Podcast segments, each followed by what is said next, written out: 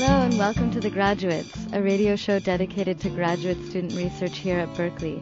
My name is Stephanie Gerson. I'm a graduate student myself, and I'll be your hostess for the show here on KALX Berkeley. So today I'm talking to Russ McBride, a PhD student in philosophy. So welcome, Russ. Thanks. It's good to be here. Uh, we're going to be talking about uh, the way artificial intelligence should be done. So first, can you give us a brief introduction of your work?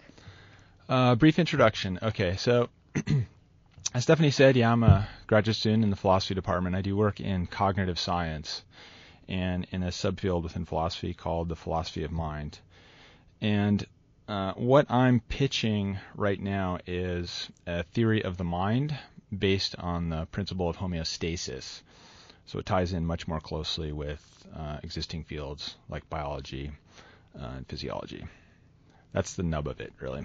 Yeah, I actually hadn't realized how compatible your work is with the graduate that I interviewed a few weeks ago, Hania Kover, in neuroscience. And uh, maybe I should have had you two speak together. But I guess I'll take this moment and say that I would like to move from interviews to panel discussions.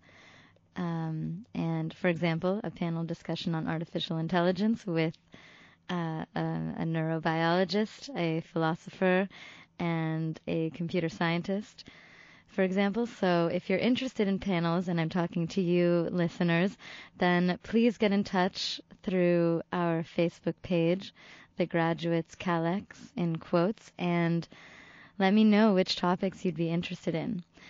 So back to Russ. Can you talk about how we experience objects and how how you're using that to think about how we should be doing artificial intelligence because I know that's a basis for the work that you do. Yeah, so my dissertation work is an exploration of the question of how we come to form objects in our experience world. So, presumably, uh, when we're born, we experience the world in a radically different way than we do now, right? So, mm-hmm. presumably, there's just a flood, there's an onslaught of experience, an onslaught of sensory overload that's not neatly carved up into uh, all the objects that we understand now, like cars and tables and chairs and glasses, microphones, interviewers. Right. Um, the question I'm looking at is really a pretty simple one. How is that? How is it that we move from that point where we just have a sensory onslaught to an experienced world that's filled with all the objects that we come to use and interact with and take for granted on a daily basis. Presumably, we can guess that there's going to be some type of just overwhelming onslaught of sensory input that's unorganized and undifferentiated. Mm. Um, and then we get to the point where there are actually objects in the world. And the reason why I chose this question as opposed to, you know, any other uh, thousands of questions I could have been looking at is because if the answer to this question tells us important things about how the mind works, mm-hmm. then maybe it's the case that we should reevaluate the way we approach the mind and in turn reevaluate the way we try to model the mind. Mm. It actually sounds a little bit like the story of the Big Bang or even of uh, Genesis now that I'm thinking about it. Because you go from How's nothingness that? slash sameness, everything essentially being there no objects because everything is just the same to there being objects or somethingness because all of a sudden there's differences between things. Um, uh, that's interesting. Yeah, I hadn't thought of that. Um, but uh, I'm all for comparisons of my work to uh, the Big Bang. Right. so you respond to the question of how we experience objects by describing the mind as a homeostatic system. So can you talk a little bit about what this means? Uh, well, maybe I should say a little bit about what uh, homeostasis homeostasis system is. Mm-hmm. Um, so, homeostasis was discovered by a French biologist, Claude Bernard, who realized that sugar, blood sugar, could be raised or lowered, but it would inevitably gravitate back to a narrow range. And it wasn't until about 50 years later that a Harvard physiologist, W. B. Cannon, um, took that same principle and revived the notion and started applying it to all sorts of other systems in the human body.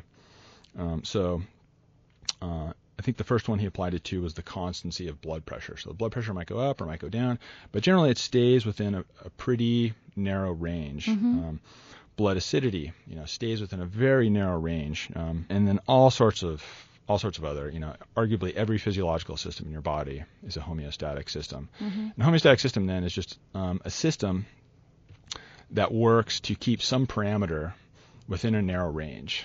What I'm doing is taking these taking the same principle. It's very simple, uh, you know, arguably the most foundational principle in physiology, and saying, okay, well let's let's imagine that the mind might be a homeostatic system too. Mm-hmm. Okay, what would that mean? Um, well, it would mean that um, at the highest level, the mind exists to keep something within a narrow range at any given point. And then you have some follow up questions. So, well, what is it that the mind would purportedly keep within a range? What is it that the mind would control? Um, you know, what what is that parameter such that it would try to keep it within some kind of range? Um, and the simple answer, I think, and the obvious one that we all already know, is that um, uh, the organism is driven by its needs and values, and its needs and values serve as uh, boundaries, as it were, within which um, its behavior, its actions are controlled. Okay, so for those of you who are just joining us, you're listening to The Graduates. I'm talking to Russ McBride about how artificial intelligence should be done. Okay, so you're not thinking about the mind as homeostatic in a metaphorical sense. You're really thinking about the mind as a homeostatic system that's trying to maintain the parameter between the narrow range being your needs and values. But there's something, at least qualitatively, different between homeostatic systems driven by uh, body temperature and homeostatic systems driven by much more abstract needs and values. So, um, uh, the thing about, uh, say, the regulation of our blood acidity level is that it's ever present. It's always it's always going on. Um, it's always working. It, it's always happening. Um, but the thing about the parameters um, that we are controlling when we're exercising our needs and values are um, that they're changing. Okay, so this is the difference between sort of the raw physiological homeostasis systems and um, the various types of homeostasis systems of the mind. Mm-hmm. There's there's a huge number of layers, a huge range of systems between um, the ability to recognize a physical object like a tennis ball or a baseball, and then all the way up to your needs and values. In my view, there there's enough commonality and enough consistency in the structure of the human system, such that I think we um, experience uh, basic physical objects pretty much the same way from person to person. Unless you're going through a midlife crisis, and then they all just fall apart. No, I'm just kidding. Yeah, I mean, there are all sorts of things that are going to change. You know, I could be in a bad mood and look at a tennis ball. I can Yeah. see the tennis ball as symbolic for, you know, my failed relationship, which uh, started to go downhill after a bad tennis game with my partner, you know, Mhm. whatever, and on and on. Um, but there's a core level of, of understanding of physical objects that I think is pretty much uh, Okay. similar. So people can go ahead and change their needs and values without being too nervous that their entire experience of objects will change. Yeah. Okay, so what does all this mean for artificial intelligence? But first, if you could start with some history of artificial intelligence. Oh, you, get, you gave me the lead in there. There you go. Take it. Okay. Um, this is uh, history of, uh, of the mind and, and AI in uh, In two 20 minutes. seconds. Right, wow. Um, so since Descartes, we've had this understanding of um, the mind is a distinct substance from the body. It's still there's a you know there's a huge lingering uh, context in in the sense that we're operating within Descartes' idea of a of split mind and body. Now Hilary Putnam, uh, spent most of his years at Harvard, came up with a theory of mind called functional functionalism, and if we're to believe uh, you know, the common reports, functionalism was and potentially is the most popular theory of mind um, in cognitive science. The idea of functionalism was just that it's not so much um, uh, the the material uh, within which the mind arises, if you will, but it's the function that it has. So if you look at a mousetrap, right? Well, what does a mousetrap have to be made out of? Well, it doesn't have to be made out of anything in particular, right? Typically, it's made out of wood and a bunch of springs. But you know, they sell mousetraps down at the hardware store. I've discovered that are just pieces of cardboard covered with some really sticky glue. You know, but you can also imagine a, a mousetrap that you know has a little vacuum suction tube that sucks the mouse into it, or you know, one that's just made of a giant anvil. Right. Know, as long as it fulfills its function. As long as it fulfills its function, right? So the idea of functionalism, functionalism is that we should understand a mental state not in terms of um, say, the physical stuff out of which it grows, but in terms of its relations that it has to all the other mental states. Mm-hmm. Okay, now what this does, so you got two things now, and you got a lot of others that I'm not going to mention, but you've got you've got Descartes' notion that the mind is distinct from the body, and you've got this idea of functionalism, or arguably the overarching theory in cognitive science, which specifically downplays the importance of the body. Mm. Right? It says that mental state is relation to other mental states, and those relations can be instantiated potentially in all sorts of different materials. Right? So this is called the, the multiple realizability mm. of the mind. Um, and then you've multiple got multiple realizability of mousetraps. Multiple realizability of mousetraps, yeah. exactly. Um, and then you've got Turing, right? You've got you've got Turing's um, notion of computation, and a huge number of people who saw the uh, the possibility of building intelligent machines based on that notion of computation. That notion of computation didn't specify anything about the kind of material in which those computations had to take place. Mm-hmm. So now you've got these three things. You've got this um, background within which um, you know we're sort of biased by Descartes' view that the mind is distinct from the body. We've got this theory of functionalism, which specifically downplays the importance of the physical substrate in which these mental states occur, and you've got Turing's thesis, which doesn't say which doesn't say anything about mm-hmm. physical substrate. Consequently, I mean, all this had practical consequences, right? So, it inclined researchers to value, say, building something that could play chess successfully over building some robots that could reproduce, or um, you know, uh, building efficient search algorithms um, versus building something that could uh, move through the local environment as well as like a flea or or a cockroach or a squirrel. Um, it didn't it didn't put an emphasis on um, things that could actually interact in the in the world successfully. Mm-hmm. You know, something that's taken you know eons for evolution to to build up in, in each of us. A lot of people have been pushing to sort of reunite the mind back to the body um, against the the tidal forces um, led, you know, in part by Turing, you know, but supported by, you know, work by Descartes and Hilary Putnam's functionalism, that have all inclined them away from thinking of the body as an important thing. So let's get specific though for a second. So can you give an example of an artificial intelligence system designed based on the distinction between the mind and the body versus one that would be designed based on putting them back together or incorporating the kind of the you know the homeostatic thesis. Yeah. Um, well, almost all of them now are um, are really operating in sort of the traditional vein. So, for example, sort of the the absolute um, you know paragon of uh, I think bad bad attempts okay, in artificial intelligence okay. um, would be probably Doug Lenat's uh, Cyc CYC program. Uh, what's he doing? He is he's gotten a lot of money to spend incredible man hours uh, just taking sentences and adding them into a giant database, glued together with a little bit of propositional logic, or really basic propositional logic. So, you know, cats have four legs. You know, balls can roll.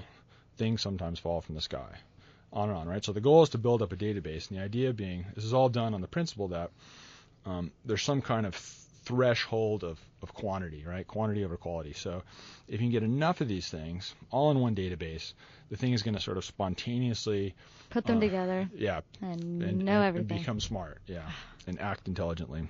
so how is that separating the mind from the body? You're trying to separate knowledge from the body. Okay. is what's happening. So they're trying to separate that knowledge. They're trying to take take what they think is bits of knowledge, hmm right, and put them into a system, and thereby make the system intelligent. On the other side of that, you have people like Rodney Brooks, right, who's trying really hard um, with his situated robotics program at MIT, contra the normal vein, to try and build um, creatures that will actually interact with the world. So that's an example of someone who's at least trying to go in what I think is the correct direction. As, So as- do do you have an example of something that they've built? Um, uh, Brooks built, for example, a little robotic creature that would go around and remove empty soda cans from offices in Mhm. one of the MIT labs. And it doesn't sound like much, but um, I mean, if you think back a little bit, circa I think it was 1955 when the New York Times uh, had an article that said uh, uh, there'll be a robot in every home within five years, Hmm. right? And you know, artificial intelligence is not really a term that's even used that much anymore because it's it's got a bit of a bad connotation at this point because it's been such an incredible failure, especially when you consider how many billions of dollars have been poured into it over the years. So we don't really talk about artificial intelligence anymore usually, at least the people that actually do the work. Or what are we calling it now? Um, they they break it up into the sub subdisciplines, Ah. right? So, um, you know, search search algorithm techniques or Uh, pattern matching or you know language processing you know all these things hmm um, so we, we sort of forget i think because we we're on the internet a lot we use computers a lot that originally people had very commonsensical very intuitive um, expectations about uh, computation and robotics. Like, what the hell do you want your robot to do? Well, you want it to drive your car to school, so you don't have to worry about that. You want it to do your dishes. You want it to take out the trash.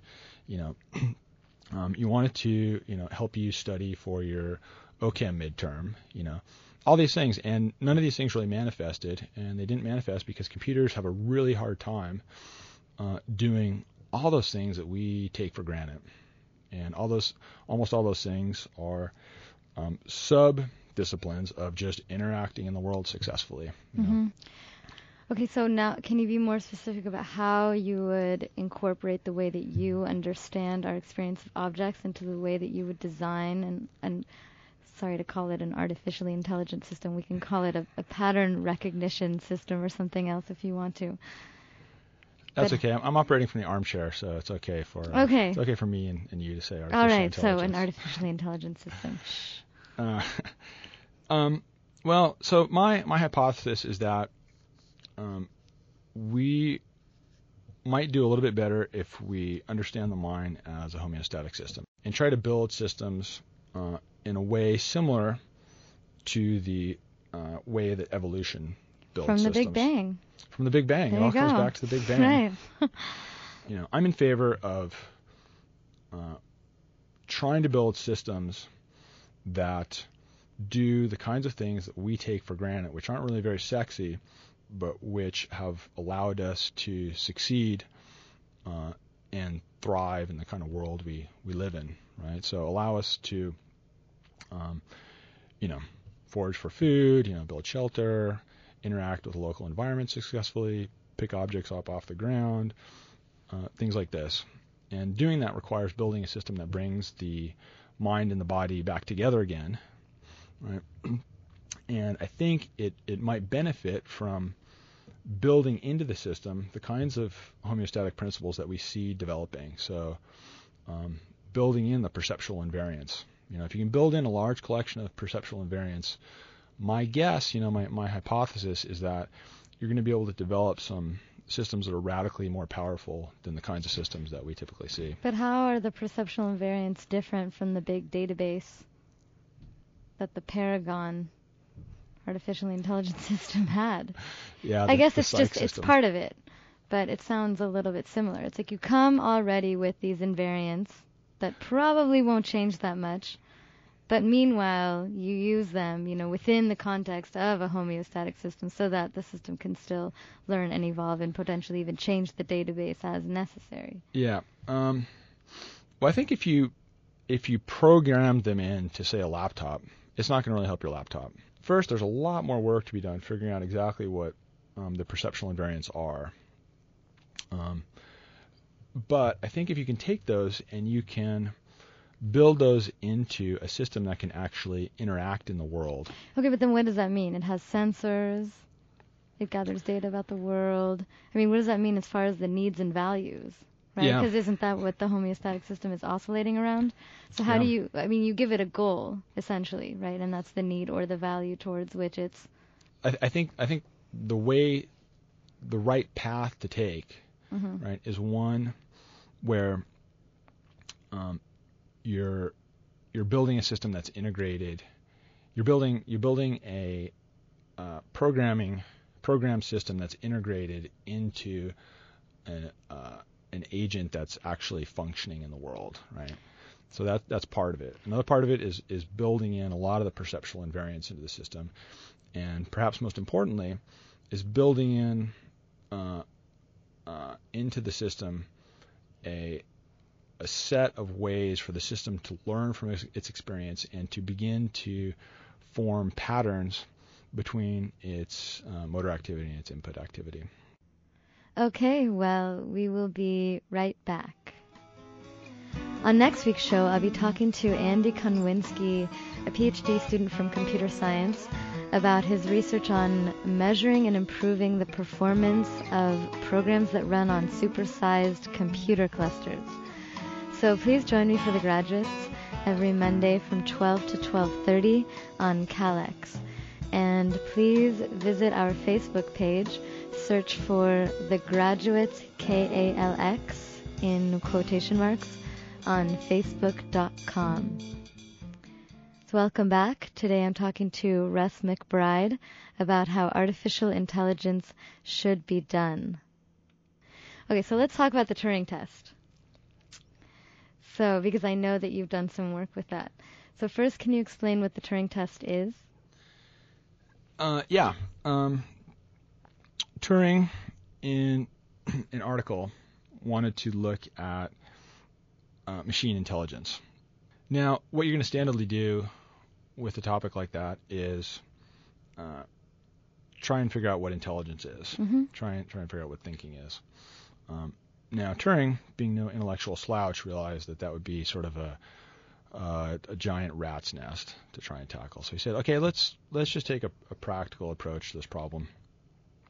Instead of trying to define intelligence and define thinking in a way that um, people are going to all agree on, let's just look at a uh, a practical solution to the test. So at the time, there was a parlor game. In that parlor game, you put uh, a man in one room and a woman in another room, and you'd pass notes back and forth. Generally, they they would type the notes out so you can try and figure out anything from the handwriting. And the goal was to figure out who was the man and who was the woman.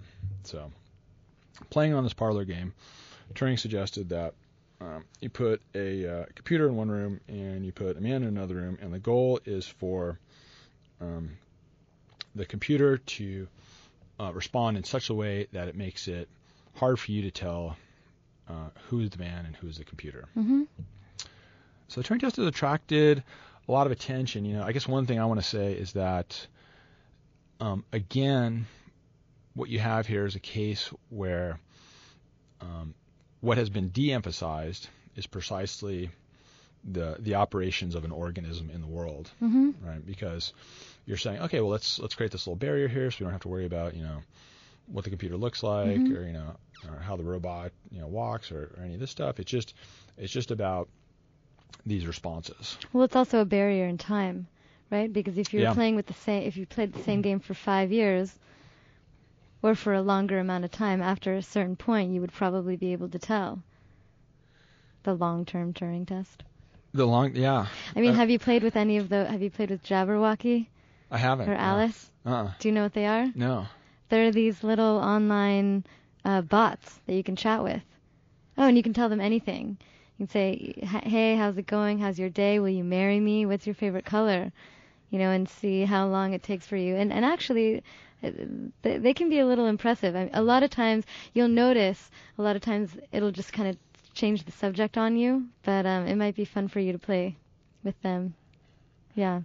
All right, let me um, let me back up a little bit and just let's look at um, the idea of intelligence um, for a second with regard to the Turing test. Now, um, the the first thing about the Turing test is that by uh, putting putting the computer away in a separate room, putting the person away in a separate room, you've again predisposed the discussion about the topic to be one where you're not having to worry about the embodied nature. Mm-hmm. You're not having to you're not having to uh, test the robot or the computer on its ability to interact in the world successfully. Okay? Right.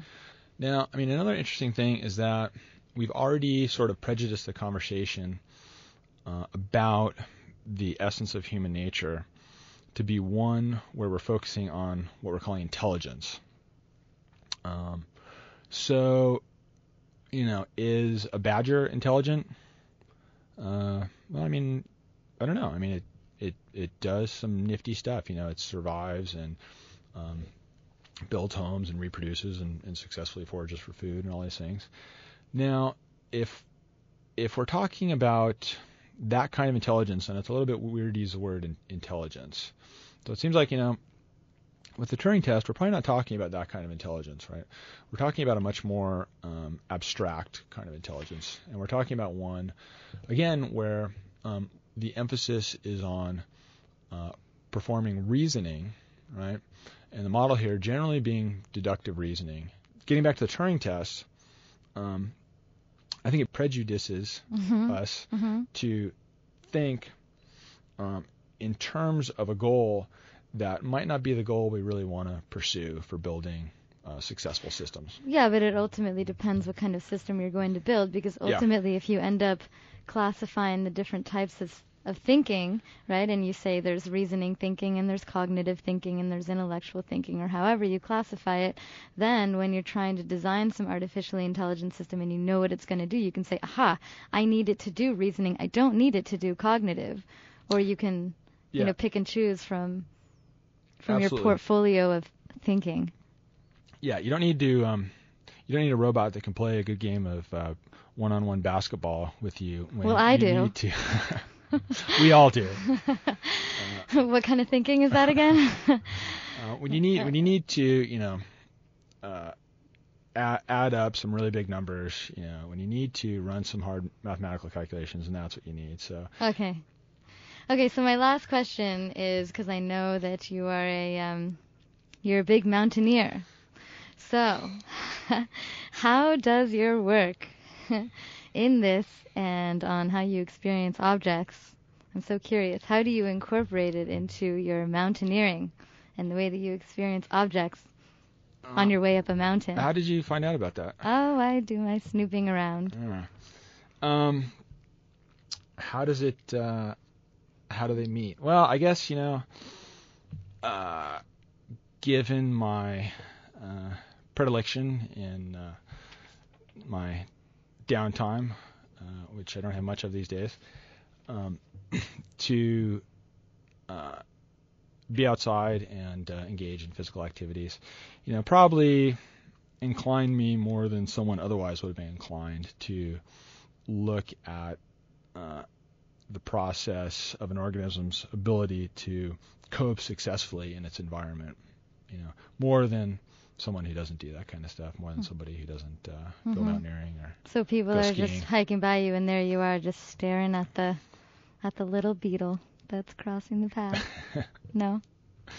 Um, yeah, there's a bit of reflection that goes on. Sometimes, uh, sometimes you can think a lot better if you uh, Yeah. get out of your normal cubicle Right. office. The out uh, of the box thinking. Yes. Okay, good. So thank you. It's been a pleasure talking to you, Russ. Thanks, Stephanie. Okay, so you've been listening to The Graduates, a radio show dedicated to graduate student research on KALX Berkeley. My name is Stephanie Gerson. Please send comments to us on our Facebook page. That's The Graduates KALX on Facebook. and join me next Monday from 12 to 12:30. And background music for the show has been generously provided by Chris Peck. You can check out his work at myspace.com slash Chris Peck.